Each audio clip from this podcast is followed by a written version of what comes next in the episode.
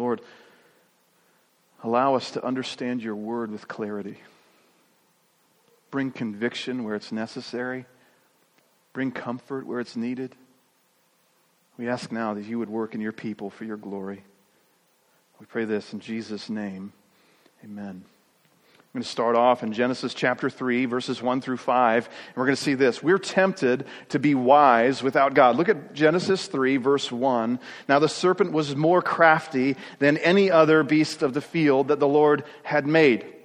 And he said to woman, uh, to the woman, Did God actually say, You shall not eat of any tree in the garden? And the woman said to the serpent, We may eat of, of the fruit of the trees in the garden, but God said, You shall not eat of the fruit of the tree that is in the midst of the garden, neither shall you touch it, lest you die. But the serpent said to the woman, You will not surely die. For God knows that when you eat of it, your eyes will be opened, and you will be like God, knowing good and evil. What exactly is happening here? I mean, just consider the craziness. There's a talking snake that moves into this garden and starts speaking to a woman. And let's just talk about this. In verse 1, he calls, he calls out and he just says, Hey, there's this serpent that's more crafty than any other animal that God had created. And what's that mean? First, uh, we, we have to really talk about what, what are we speaking of here? This talking snake. How do we understand it? Let's be sure that, that this isn't just your typical animal. This is a, a a kind of incarnation of who Satan is, right? We can understand this because first it talks. You don't see a lot of talking snakes, do you? And second, the Bible kind of actually interprets this event for us. In Revelation chapter 12, um, Revelation says this The dragon was thrown down, and that ancient serpent who is called the devil and Satan, the deceiver of the whole world. It describes Satan as the ancient serpent, this snake that exists in, Revel- or in Genesis chapter 3. But this serpent was crafty. And, even as Jesus described who Satan was in John chapter 8, we have the, the verse on, on the screen here in front of us. In John chapter 8, verse 44, Jesus says this He was a murderer from the beginning and does not stand in the truth because there is no truth in him. When he lies, he speaks out of his own character, for he is a liar and the father of lies. And so Jesus summarizes who is Satan with these two qualifications. First, he says he's a murderer. And second of all, he says that he's a liar. And of course, from our passage this morning, we realize that his murderer nature and his lying nature come together because as God has promised that anybody who disobeys and eats of this tree of knowledge of good and evil will surely die, Satan is manipulating this to lie to Adam and Eve and to bring about their consequential death. Look at how he does this in verses 4 or 2 and 4 and 5. And what he does is he starts to just naturally raise questions. Look at verse 2 with me. Uh, or excuse me, actually halfway through verse 1. He said to the woman, Did God actually say, You shall not eat of any tree in the garden? Did God actually say? If we kind of break down this phrasing, we see that Satan actually uses a different name for God. Throughout Genesis 2 and 3, we've consistently seen that, that God is called the Lord God. It's actually a, a, an amalgamation of two different terms, Yahweh and Elohim, and it smashes them together to give us this transcendence of who God is. And when Satan kind of sneaks into the garden, he cuts off one half of that name and he dumbs down the character of God as he speaks to Eve. But the second part is he actually raises doubt with the way he phrases it. Did God actually say? He kind of actually pinpoints this weakness in Eve so that he can center on it and he can draw out this doubt in her. But that's not all he says. He says in verses uh, 4 and 5 Oh, excuse me. He goes on and he says this uh, Did God actually say, You shall not eat of any tree in the garden? Now we know that that's not what God has said. In Genesis chapter 2, verse 16, we saw this last week. God says, You may surely eat of every tree in the garden. And Satan is turning it around to say the exact opposite and asking this in question form to Eve. And so Satan's taking God's generous provision and he minimizes it. He centers on the one thing that's forbidden and then he uh, kind of manipulates it. It's kind of raising the question in Eve's mind, saying, Is, is God holding out on me? Is God withholding something good from me? It's the original kind of temptation to FOMO, right? Fear of missing out. So he goes on with his temptation in verses 4 and 5. Eve responds in verse 3, and then Satan re- replies in verses 4 and 5. He says, You will not surely die. This is a direct contradiction to God's word, isn't it? What we saw in verse 2 as insinuation now becomes direct contradiction in verses 4 and 5. He just completely undermines what God had said in Genesis 2:17. In the day that you eat of it, you will what? Surely die. And now Satan is here saying, you will not surely die. And in verse 5, Satan builds an alternate truth to replace the truth which, which God had given. It says, For God knows that when you eat of it, your eyes will be opened. You will be like God, knowing good and evil. He says here, God knows. He knows. He's withholding from you. He's holding himself back because he doesn't want you to be like him. He wants to maintain that gap between you and him. And this is how you close the gap, so to speak. And so he says, Your eyes will be opened. Oddly enough, this isn't quite a lie, it's more of a half truth, right? Later on in verse 7, Adam and Eve eat the fruit and their eyes are open, but it doesn't quite turn out the way Satan has promised. He says, You will be like God. And underneath this is this lie that the only thing that exists in the gap between man and God is this knowledge of good and evil. And if Adam and Eve take of this fruit and they eat and they become knowledgeable of good and evil, they're going to be like God. It's denying all of these other things about God's eternity, God's transcendence. Let's look at how Eve responds to these questions in verse 3. See, Eve responds, just, she's just confused. Verse 2 The woman said to the serpent, We may eat of the tree or the fruit of the trees in the garden, but God said, you shall not eat of the fruit of the tree that is in the middle of the garden, neither shall you touch it, lest you die. Now, Eve is kind of using this dumbed down title for God again. He's, she's borrowed the language of Satan. She's not saying the Lord God. She's not giving him his transcendence. She's not honoring him. She's speaking lower of him as Satan has. But further, she, she even kind of is confused about the nature of the commandment. It's not just that she can't eat of this tree of knowledge of good and evil. She's not even supposed to touch it. She's not even supposed to go near it. She's, if she touches it, she'll surely die. That's the way she presents it there in verse 2, and that's surely not what God has said. See, what, what this stands out to show is that God, uh, or Satan, is always kind of attacking the centrality of his word.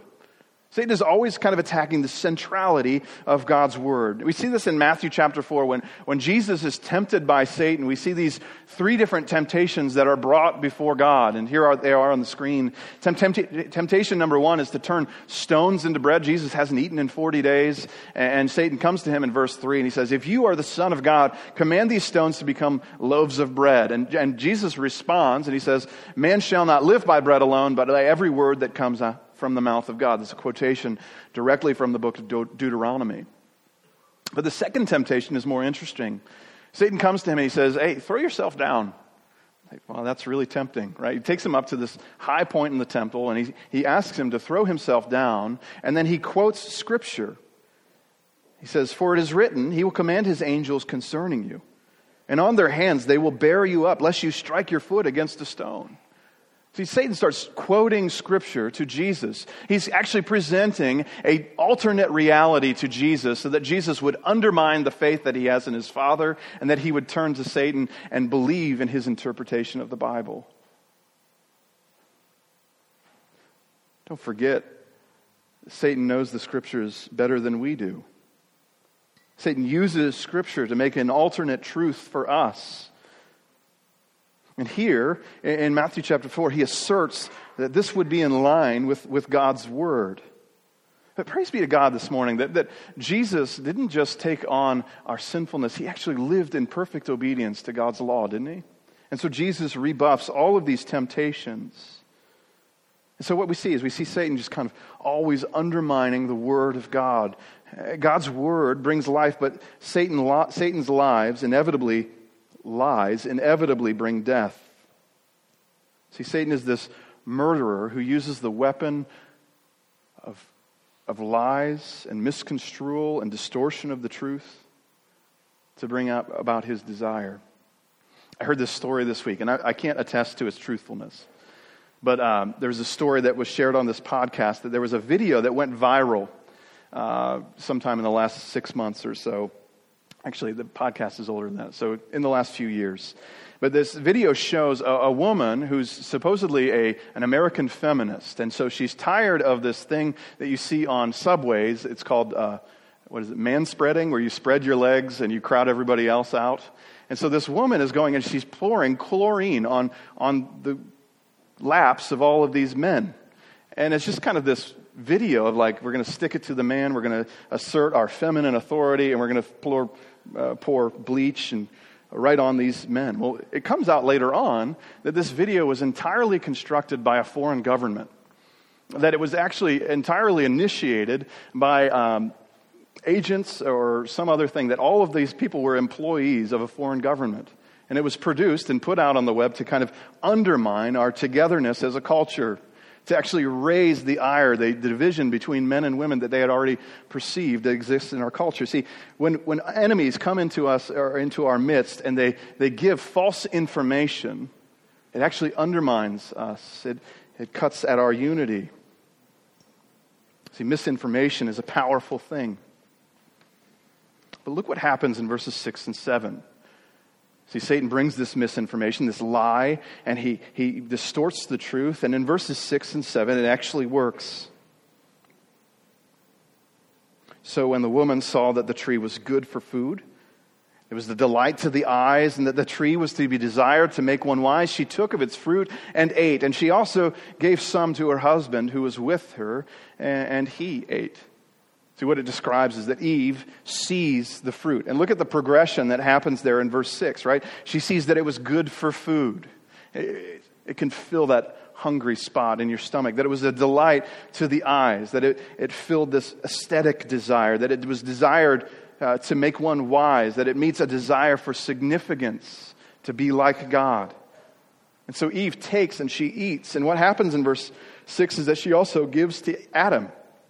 It's interesting to note the order that gets reversed here. Adam receives the commandment from God, and we assume that he's meant to kind of pass on the commandment to his wife, Eve. But what happens here is that Eve disobeys the commandment of God and then passes that disobedience on to Adam. And guys, before we get self righteous about this whole situation, Adam seems to have been standing here the entire time, as, as the text says that she handed it to Adam who was with her in verse 6. And so this breakdown highlights the passivity of Adam. We might be concerned now in our day and age about toxic masculinity, but actually, what we should be concerned about is passive masculinity. The idea that we would stand idly by while the women that we care for are, are tempted, are pushed into false belief. We'll see more of this next week. But it's in this moment, right here in Genesis chapter 3, that death enters the world. And Adam and Eve don't physically drop dead. They don't close their eyes, their heart stops beating. But the things set in motion bring about the physical and spiritual death of Adam and Eve. See, what this will result in by the end of Genesis 3 is that Adam and Eve will be removed from the garden by God Himself. They'll no longer have access to the tree of life, and so they will no longer have eternity in their midst. Sure enough, they will return to dust because of God's curse against them and their sin.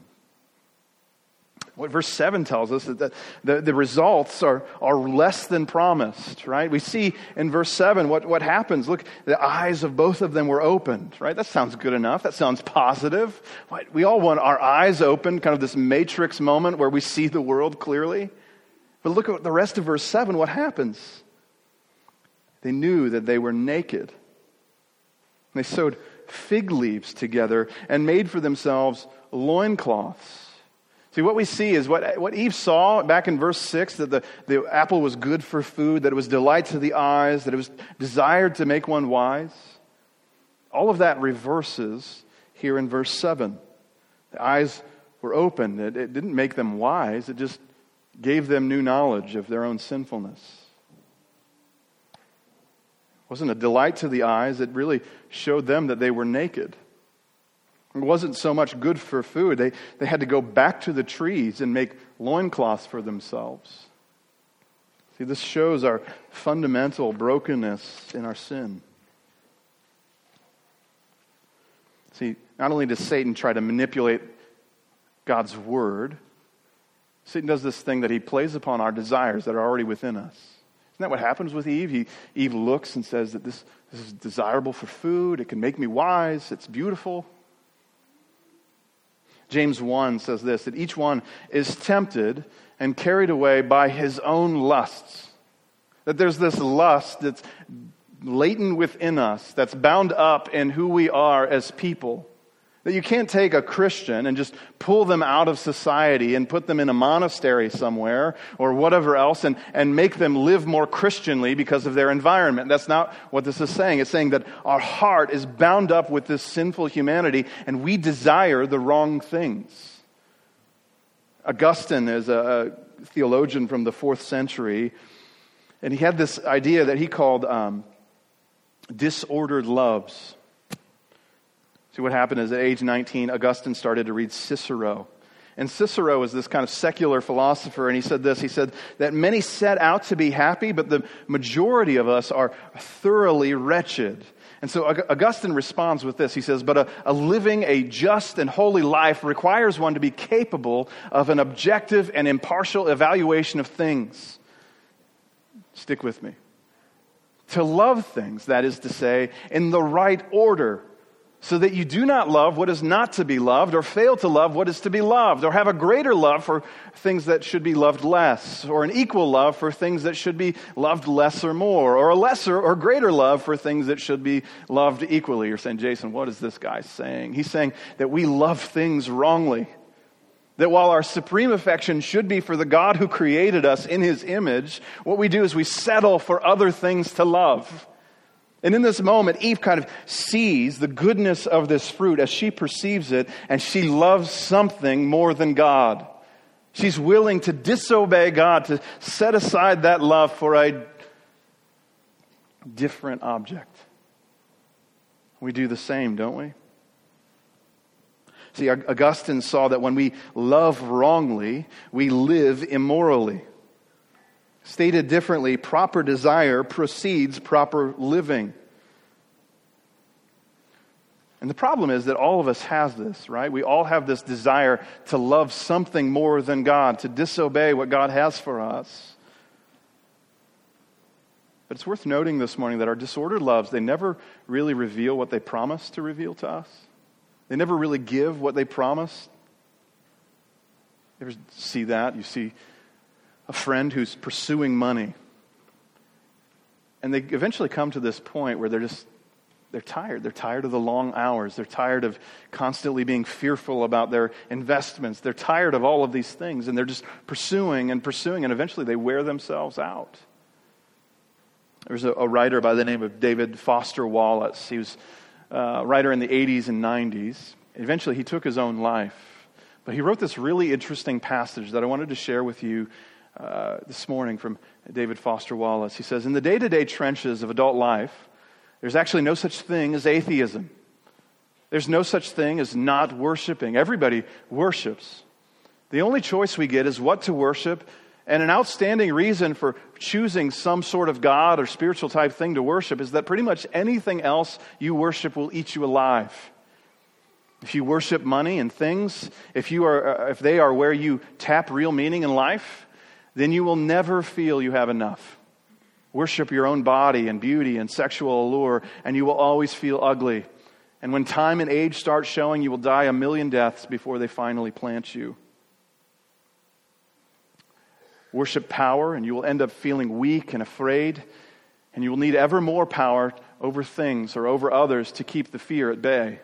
And worship your intellect, to be seen as, as, as someone smart, you will end up being feeling so stupid, a fraud, always on the verge of being found out, and so on. See, as Wallace said, when our disordered loves are pursued, they always demand more.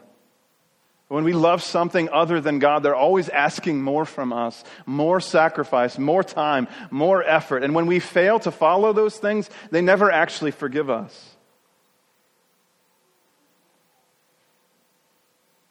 So, what happens in verses 8 through 13 is we see the natural consequences of Adam and Eve's sin.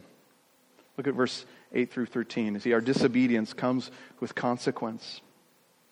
And they heard the sound of the Lord God walking in the garden in the cool of the day. And the man and his wife hid themselves from the presence of the Lord God among the trees of the garden. But the Lord God called to the man and said to him, Where are you?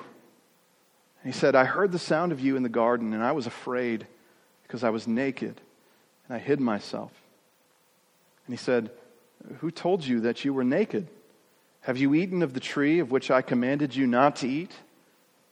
And the man said, The woman whom you gave to be with me. She gave me fruit of the tree, and I ate. Then the Lord God said to the woman, What is this that you have done? And the woman said to the, said, The serpent deceived me, and I ate.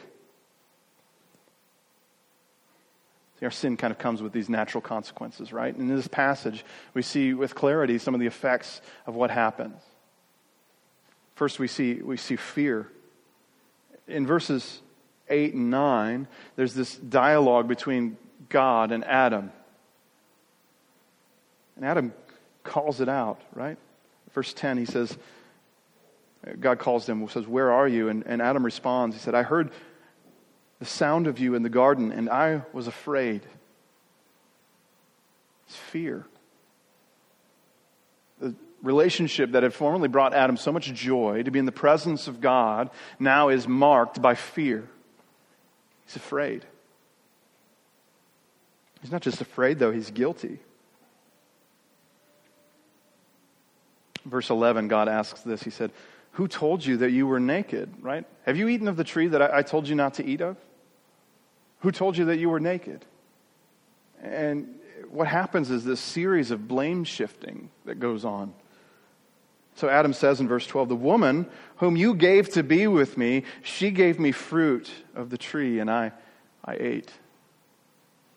Think about the implication of this, right? It's not just the woman's fault, it's God who put the woman with Adam. It's his fault.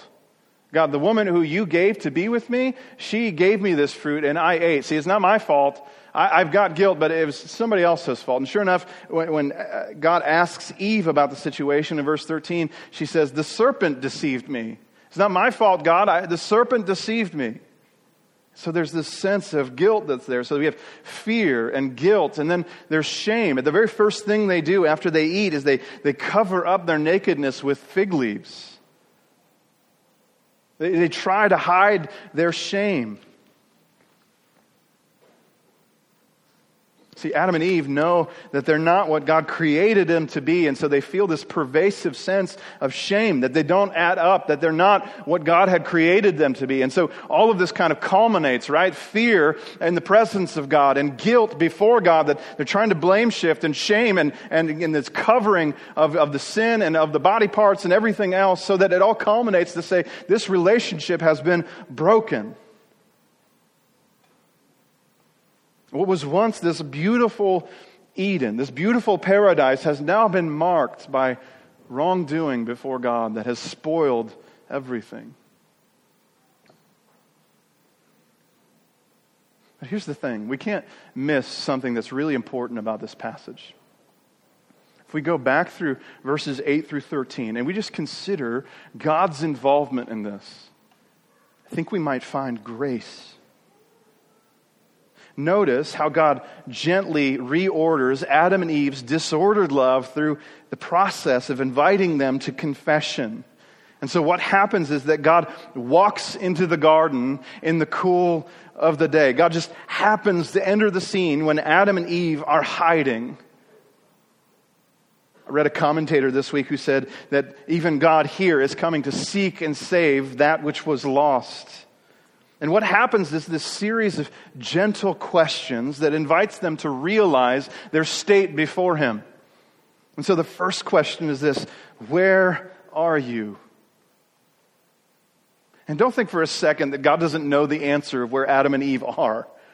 Right? You, you, read the New Testament, you read the statements of Jesus, and Jesus tells us that God has the, the hairs on our head numbered, that He knows the falling of every sparrow to the ground.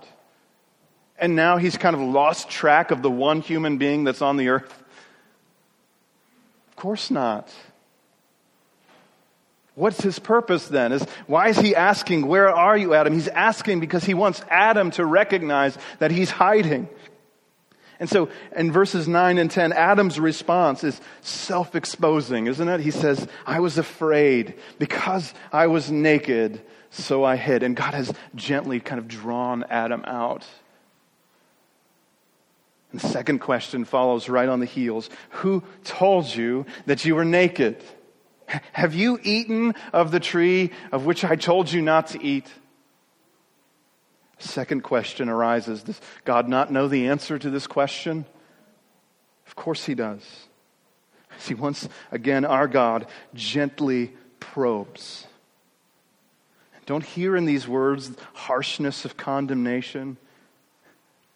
If God was going to bring justice, Adam and Eve would have been dead right there in the spot. Instead, God invites them to recognize their wrong. How did you come to know of your nakedness?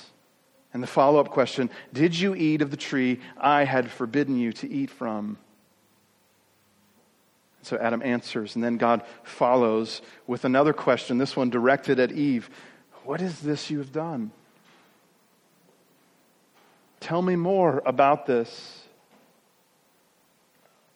And all of this kind of culminates to this statement by Eve in verse 13 where she says, Hey, the serpent deceived me. And then there's this confession I ate.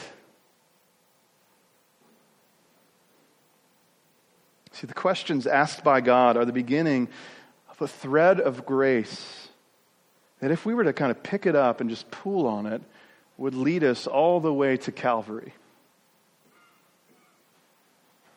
The God who lovingly draws out sinners will eventually send his sinless Son to a cross.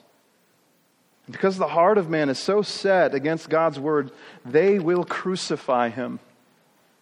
This system of, of belief, this autonomy that, that they've established in the garden is so broken down that it will crucify the Son of God. And a great twist of irony, God uses man's obstinance to his word, who has taken on flesh, to bring about mankind's redemption.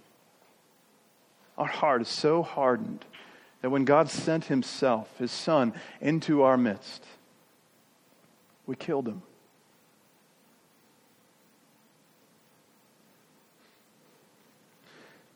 You see how God shows his love for us in these questions? How he quietly, patiently draws out the guilt of Adam's heart, and he lovingly invites Eve to recognize her sin. Isn't this the same heart that is expressed in giving Jesus at Calvary? Isn't this the same heart that was expressed to Abraham in Genesis 12? Isn't this the same heart who sent the prophets to correct his people? Isn't this the same heart that equipped and sent out the apostles, that sends us out in mission? Isn't this the same God who, through the use of his word, invites us to confess and repent and to turn to God? Isn't that the heart of our God this morning? And it all kind of builds to this culmination in verse 13 with these two simple words I ate. I did what you commanded me not to do.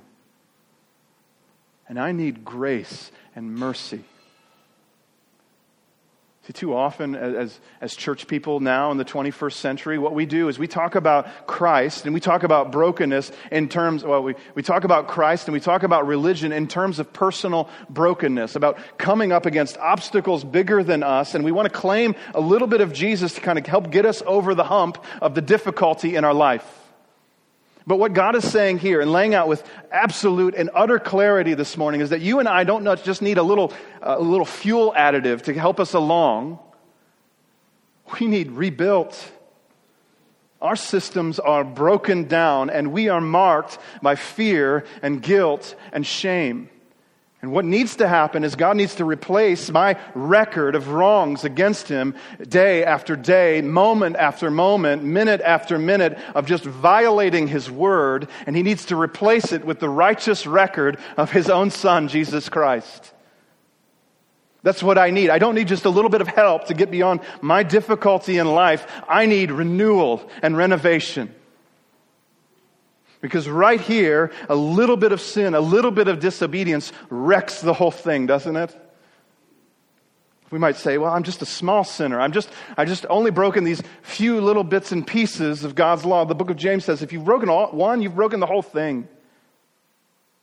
We all need this mercy from God, and we need to come before God and confess and say, God, I ate. I did the forbidden thing that you told me not to do, and I need renovation. I need complete and utter overhaul before you in Christ.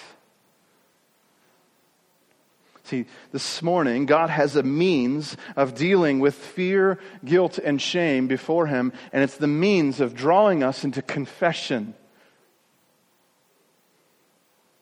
Our systems of dealing with that fear, guilt, and shame are broken, aren't they? We might say things like, uh, you know, I'm not one who airs my dirty laundry. I'm a, I'm a private person, and so I don't talk about my brokenness. I don't talk about my sinfulness. This morning, God invites us to this pattern of confession. James 5 says, Confess your sins to one another that you might be healed. Healing comes on the other side of saying the same things about, as God about our sin. We have these strategies for dealing with, with our own fear and guilt and shame. Some of us, you know, we, we use medical means. Sometimes there's, there's drugs involved, illegal or legal. Sometimes we bury our sin. We just kind of press it down and we tell our things just keep grinding, keep working, and all of this will go away. We'll just be able to kind of ignore all of our sinfulness, all of our fear, all of our guilt, all of our shame. We'll just be able to pack it away and stuff it down. Some of us just blame others and we say, if my dad wasn't my dad, I wouldn't be the way I am. If I wasn't raised in the environment I was raised in, I wouldn't be how I am today. And I'm going to tell you that all of these systems just fall apart. The more you try to pack down fear, guilt, and shame, the more they just rise right up.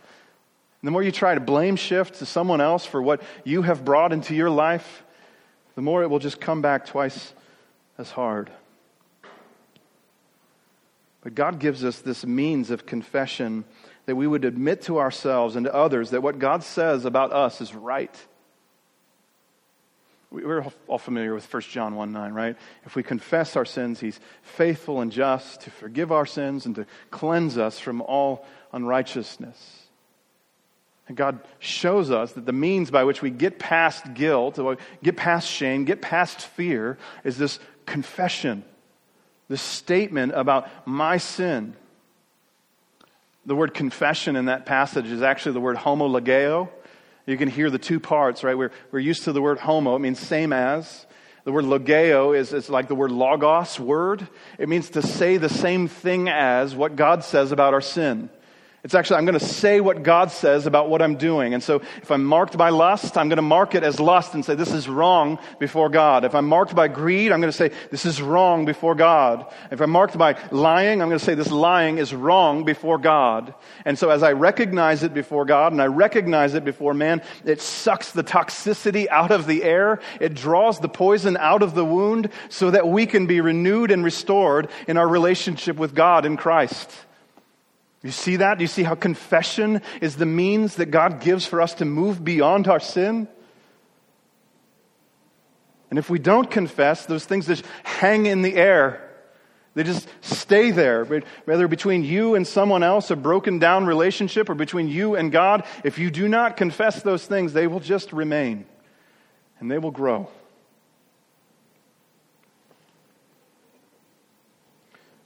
This morning we recognize that confession's God wrought. If we look at our passage this morning, it's God who initiates this pattern of confession, isn't it? God comes into the garden and he starts gently prodding with questions, drawing Adam and Eve into this point of confession.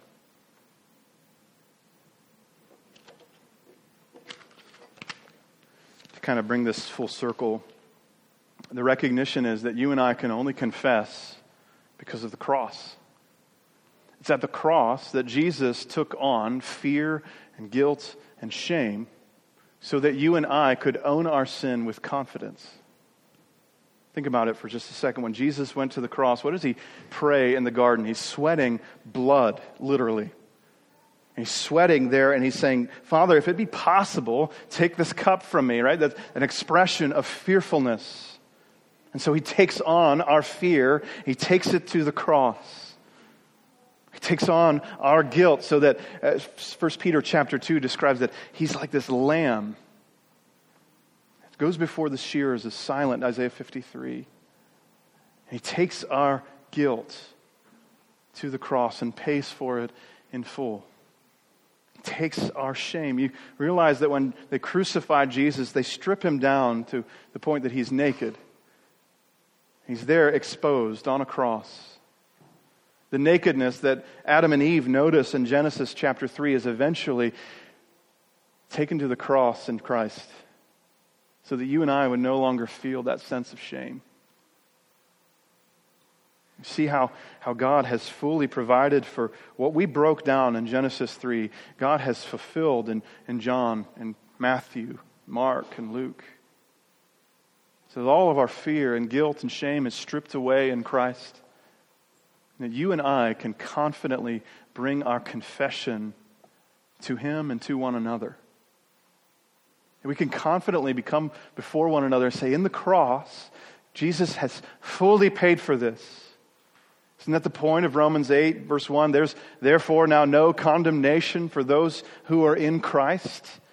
We're no longer condemned. We can own our guilt. We can own our shame. We can own our fear before one another because Christ has paid for those things in full. He's resurrected in power, and He's no longer bound to those things. I want to pray this morning that God allows us to sense our need of confession. I just want to give an open invitation. Maybe you're here this morning and you're saying, I've never done that. I've never confessed that I'm a sinner and I've never found the grace of God in Christ. I've never claimed that. I, I, need that. I'm recognizing this morning that I am marked by fear and guilt and shame, and I need the grace of God through Jesus Christ. I, I would just plead with you to come and talk with myself or Brian or the tall guy, Ryan. He's around here somewhere. Anyway, oh, he went to the, he's somewhere else. Anyway, come and talk with us. If you're here this morning, you're a Christian, and you're saying, I'm, I'm being entangled by this sin like that Hebrews 12 sense that I'm just constantly getting tripped up in this same sin, and I, I need to confess so that I might find healing. I just invite you, come and speak. There's going to be times where one of us comes to you and we own our sinfulness. We are a body of people that are marked by, by weakness and frailty, and we need grace, and we need to extend grace to one another. I want to pray that God makes us a body that learns how to confess that learns how to flee to the cross, that learns how to be a gospel rich culture that remind one another of the goodness of God in Christ. Say, you're no longer bound to fear, guilt, and shame anymore. Christ has crucified and has been raised to new life so that we can live in victory over those things. Let's pray together. Lord, we thank you for grace, for mercy that you've extended to us that we didn't deserve. But now you have given us victory over fear and guilt and shame. And so, God, we thank you. We praise you that you have been resurrected to glory, that you now have Jesus seated at your right hand. His work is finished and complete, so that we might no longer be marked by fear and guilt and shame. We might no longer be condemned, but might find grace in our time of need. We thank you for these things. We pray, Lord, that you would make us a confessing people because we have confidence in Jesus' death and resurrection for the forgiveness of our sin. I pray this in Jesus' name. Amen.